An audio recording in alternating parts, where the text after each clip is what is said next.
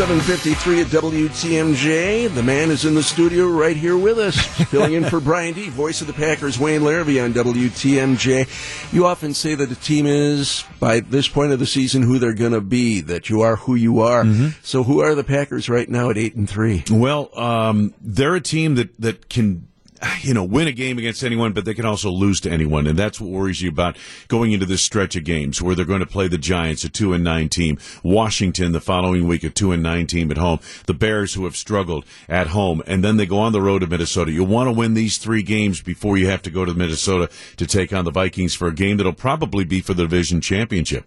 I always worry, and we've talked about this a little bit off the air when we start out so strong. Maybe I'm just superstitious by nature, but it, it just seems like it never goes well. a lot of things fell into place early in the season for the Packers, but you know the thing is, Jane, you sit there and say, "Well, are they as good as eight and three? Well, you know, five of the eight wins have come against teams with winning records, so yeah, they've earned it.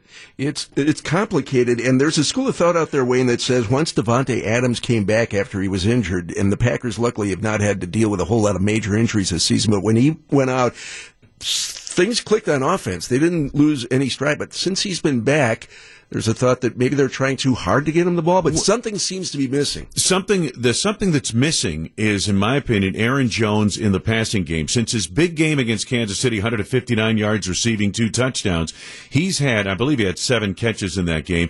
He has had one catch for minus one yard.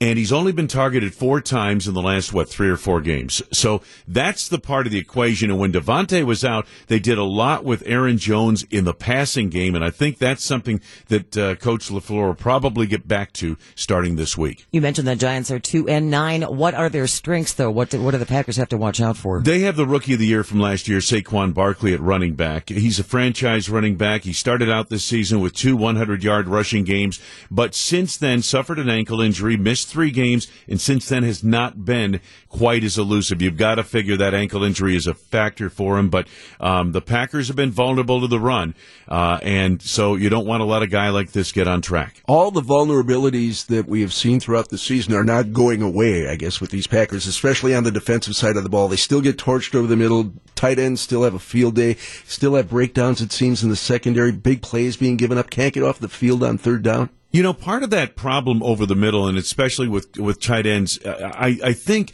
you know football's complementary. If you struggle against the run on those early downs, when it's either first and ten or maybe second and four or five, kind of the run pass option downs where you could either throw it or run it. Uh, those are the downs that seem to get this defense because they have to commit to the run. They bring an ex- extra safety into the box, a little play action. Everybody comes into the gaps to stop the run. Meanwhile, the quarterback's got the ball. The receiver has done a little slant on the cornerback. He's got a step going across the middle, and there's nobody there on that second level. It's just, you know, kind of that's what I I see in a layman's terms. I'm sure it's not correct X's and O's wise, and the football people might disagree, but that if uh, hopefully as a layman that explains some of what's going on and some of why these receivers pop so wide open over the middle. Packers Giants noon Sunday here on WTMJ. Wayne Larrivee, Larry McCarren have the call at noon. Before that, our pregame begins at nine here on WTMJ.